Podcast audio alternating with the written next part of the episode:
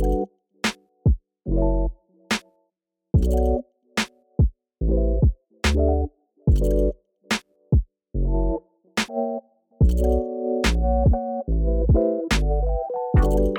んにちはワイヤード編集部の松永です、えー今回は開催決定どうするワイヤードカンファレンス2021公開編集会議という音声連載をですね昨年に引き続きやっていきたいと思います。お相手は編集長の松島さんです。よろしくお願いしよろしくおます願いします。はいえっ、と去年も行った音声連載ね。なんですけれども、はい。あのカンファレンス開催前に、うん。あの編集部でうん。内容を詰めるっていう 詰めるっていう。公開編集会議。と、あとはい。プロモーションを兼ねてですね、はいはいはい。どうするっていうのをうん話すっていう連載、今45回今年はやろうかなと思ってるんですけどもはいえっ、すごいと初回やるだけの案件があるってこと？懸念材料があるってこと？あるあるいっぱいあるいっぱい いっぱいあるんですけどえっとまあ、そもそもワイヤードカンファレンス2021うん。あの23週間ぐらい前にワイド .jp の方ではだったりとか PTX だったりとかではもう情報公開してるんですけれども、こもう応募してくださってる方々。あー本当にあのたくさんありがとうございます。ありがとうございます。えーっと今年は10月13日から15日の3日間、うんえーオンラインで開催をするイベントになります。で去年と同じように、えーっと3日間に共通する大きいテーマがあって、うんそこで3日間確実そこをちょっとブレイクダウンするようなテーマを置いてたくさんの登壇者の方も合計30名以上の方とともにありがとうございます。1日5時間ぐらいセッションをやるっていうまだタイムテーブル公開になってないんですけどあそこそこそこ。はい。あのしていくっていう超濃密だよね。大変 バカかっていうか 作ってどんどん増やすからみんなが大変なんですよ。確かに。まあでもあのそんな感じでいや去年やってみ一日は物足りなかったなと思ったんだけど、セッション数的に3日間は大変だったなと ですよ思ったのね。にまた3日間にしちゃったね。松島さんが結構大変だねこれとか言ってて で今年もあの担当しております先週の松永とですねで第1回目は編集長の松島さんとですねはい。どういうイベントになるのかっていうところまずその全体論みたいな話を、あの解説および会議していきたいなと思っているんですけども今年、去年はですねワイヤードカンファレンス2020フューチャーズリテラシーという。タイトルで、うん。あの3日間共通の大テーマとして、こう頑張ってそこを深掘りしていったわけですけれども、はい。今年はフューチャリジェネラティブというのが今年のテーマになっておりますけれども、松島さんこのテーマはね、どこのテーマすごい気に入ってるんですけどほフューチャーリジェネラティブって、まあ、一つはねあの今年の3月にフードリジェネラティブっていう、まあ、フード特集号を出して雑誌のはい、まあ、はい。そこからこう韻を踏んでるというか一つはあるんですけど、やっぱりその去年フューチャーズリテラシーっていうテーマでやってでそれも実は去年の3月の号でフューチャーズリテラシー号っていうのがそうですね。雑誌のタイトルから来てますもんね。はい、であの時って多分企画出してる間はそうじゃなかったんだけど結果的に本当パンデミックがさあ始まったぞっていう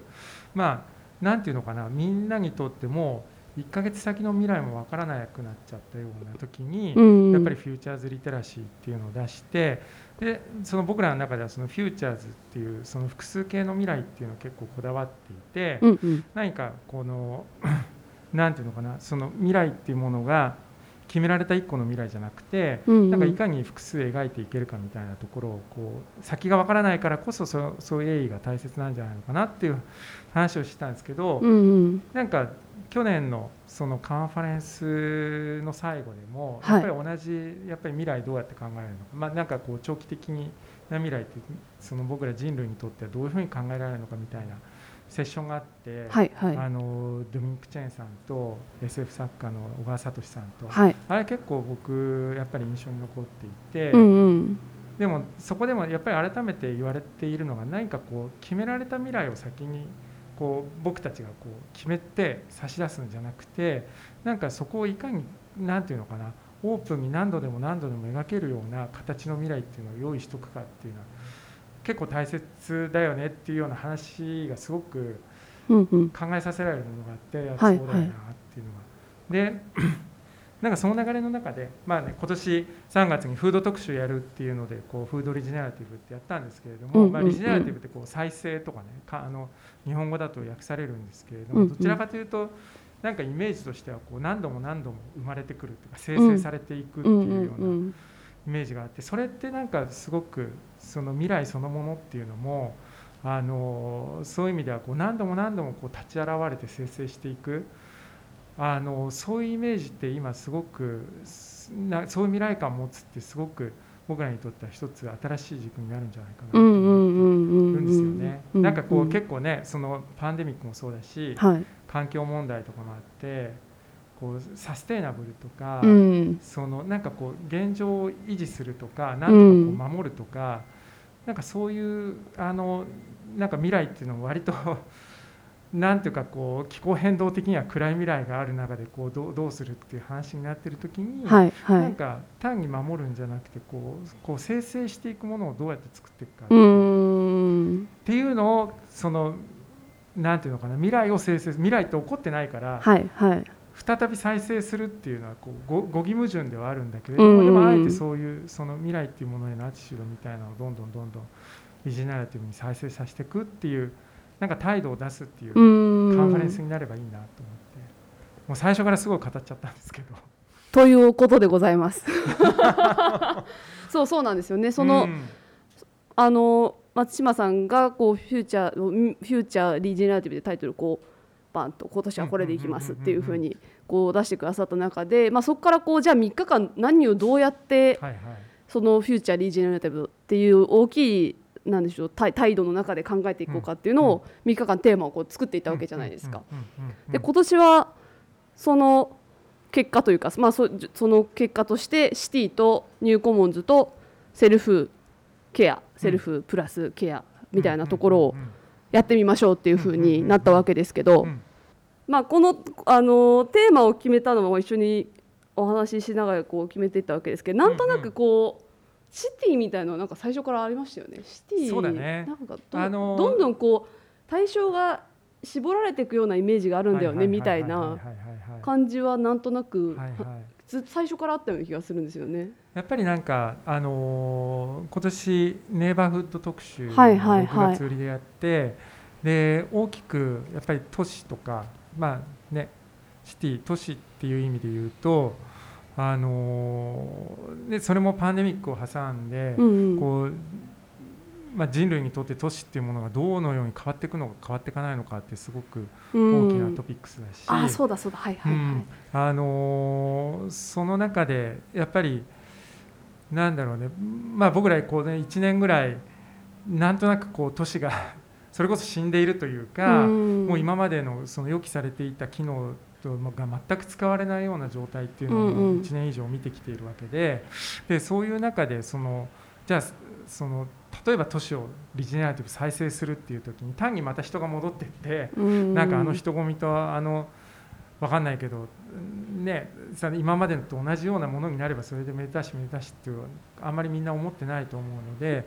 やっぱりその大きな意味でそのネイバーフッドっていうキーワードもあるけれどもその都市ってシティってもののオリジナリティブっていうのはどういうことなのかっていうのはやっぱり今年ねしっかりとワイヤードとしてうんうん。一回問いたいっていうのがあって、うんうんうんまあ、かつあの去年もね、えっと、1日目はミラーワールド。ミラーワールドだよね。はいやっぱりミラーワールドっていうのも都市のデジタルツインがこう一つ大きくあって今年はね例えばそれこそ国交省がプラトンみたいなそのはい。日本の都市のデジタルツイン情報とかも公開し始めた文脈の中ででそこあの割とずっとワイヤードでやってきた文脈なので、うんうん。そこもしっかり乗っけてその実際の都市っていう意味でもそうだしそのメタバース側というか、うんうんうん。そっち側のその都市っていうのも合わせて議論したいなとうん多分そのだから都市のリジェネレーションっていう意味で言うとその再生する過程の中に多分そのデジタルツインっていうものがもう自動的に入ってくるんだとはい思うんだよね。はいはいだからなんかそこ合わせてだからすごいネイバーフッドとうんうんミラーワールドがうん両方なんかミックスされた文脈として割とすごい大文字としてのシティみたいなものを語れるのって結構面白いんじゃないかなとう思って。ん。楽しみなんですよね。今ねそこも全日程ですけど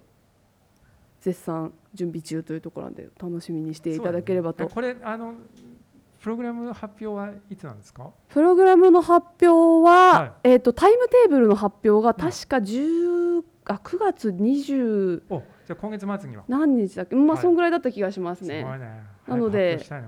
発表したいですね。もう まあでもポッドキャストリスナーの皆さんにはちょっと情報先出しという感じでちょいちょい、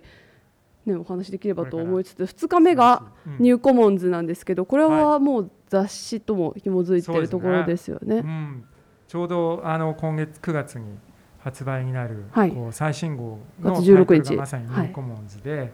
まあだから多分これニューコモンズでやろうっていう時ってまさに雑誌の割と準備段階っていうかまだ、はい。ね取材始めるか始めないかの時うんに、もうもう2日目はニューコモンズでっていうので決ななんなら若干こっちのが先ぐらいの感じでしたよね。そうだよねそしたらもう雑誌もこっちにしてこれにしようみたいな。そうそうそうそうそうそうやっぱりあのこれ多分雑誌の方でも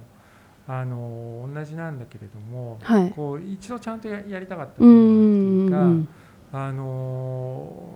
ね、前後のネイバーフッドやってる中でもコモンズっていう言葉がこうたくさん出てきて、はい。ぱりこのもう一度こうリジェネレーションリジェネラティブにこう再生していくっていう中でもう一回そのみんなにとっての、まあ、共有値というか何をみんなでその共有してそのもう一度何ていうのかな単なるこうい今あるその資本主義とか今ある政治の体制とかからうん一歩前に進んだその新しいその仕組みの在り方っていうのを考えられるのかっていう時に一つそのコモンズっていうものをキーワードっていうかこう足がかりにして考えられないかなっていうのがすごくあってでやっぱりあのちょっと新しい号のエディターズレターでも書いたんですけれどもまあはい。ねもともとやっぱりそのデジタル革命みたいに言われてた90年代ってそういうこうコモンズの夢みたいなのがあって、うんすごくそのデジタル技術によってそういう人類の共有財産共有資産ができるっていうようなこうユートピア的な考えがあったんだけれども、はいはい。やっぱりこうそこからこう00年代にこうなんていうのかな ちょうどあの僕あの SZ メンバーシップの記事で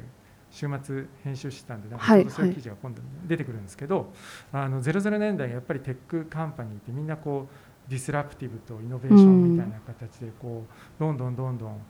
なんていうのかな破壊的イノベーションみたいなのもてはやされてでその2010年代ってこうそういったある種の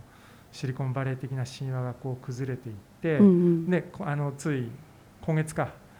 池田純一さんのね松永ちゃんあの担当したさせていただいて書評もね池田さんのファッション主義社会はいがですね素晴らしいです著者の方も言ってたけれども、はい。やっぱりその00年代はねそういう監視監視資本主義みたいなものがこう前傾化してきて、うんうん。あのなんだろうな。そのあの書評も、まあ、本もねあのもちろん700ページぐらいあるけどぜひ読んでいただきたいんですけれども。あの著者著者の、ね、方も言ってる言ってて面白かったのはやっぱりそのデジタルテクノロジーというものとその今あるそのデジタル経済、まあ、要するに監視資本主義っていう、はいはい。社会っていうものは基本的には別だと。そうですね。だからそのデジタルテクノロジーってものを通してありうべき社会があるとするとその中で今監視資本主義社会になってるっていう現状をどうどういうふうにちゃんと認識して、うん。まあ、それをこう彫刻していくかっていう話なんだけれども、はいはいなんかそのそういう意味で言うとそのことに今僕らが行き着いたのが10年代だとするとやっぱり2020年代ってそこからもう一回それを壊して作り直さなきゃいけない10年だと思う。う。ん。でその時にその足がかりになるものとして、うんなんかコモンズっていうものをねもう一度その古くて新しいコモンズっていうものをからなんか考えをスタートできないかなうと思ってるんんだよでそれってやっぱりあの、ね、本誌もぜひあの読んでいただきたいんだけど、うんうんうん。経済も政治もあるいはそのメタバースっていうか、はいはい。ね、そういうデジタル空間の中もみんなやっぱりその中にどれだけそのコモンズをこう忍び込ませられるかというか、そういうその設計思想っていうのをもう一度持ち込めるのかってチャレンジングだしでも今ここからもう一度何かを作っていくっていう時になんか一番重要なテーマなんじゃないかなと思っていて、うん。割とうん。こうねワイヤードまあこれまでも30年近くワイヤードも続いているし、はいはい。なんかこのタイミングで、まあ、しかもコロナっていう大きなその社会の変革があった時になんかねすごく長いスパンで考える一つ大きなテーマっていうのをやりたくて、それがニューコモンズ。うんうんうんそうですよね。あのあの3日間の流れでいくと、まあ、シティっていうのが、まあ、必ずしもそのハードウェア的なものだけではないですけども、うんうん、あるそのインフラ的なものから3日間のその個人っていうものにこうどんどんテーマが落ちてくる中での一つこう中核というか、あの基本思想になるようなものがもう本当に詰まってる一日ですよね、ね。2, 2日目は。はい。うん、2日目は多分あの本誌でね出てくださったような方々もそうですね。9月売りのニューコモンズ号であのお話をお伺いした方々も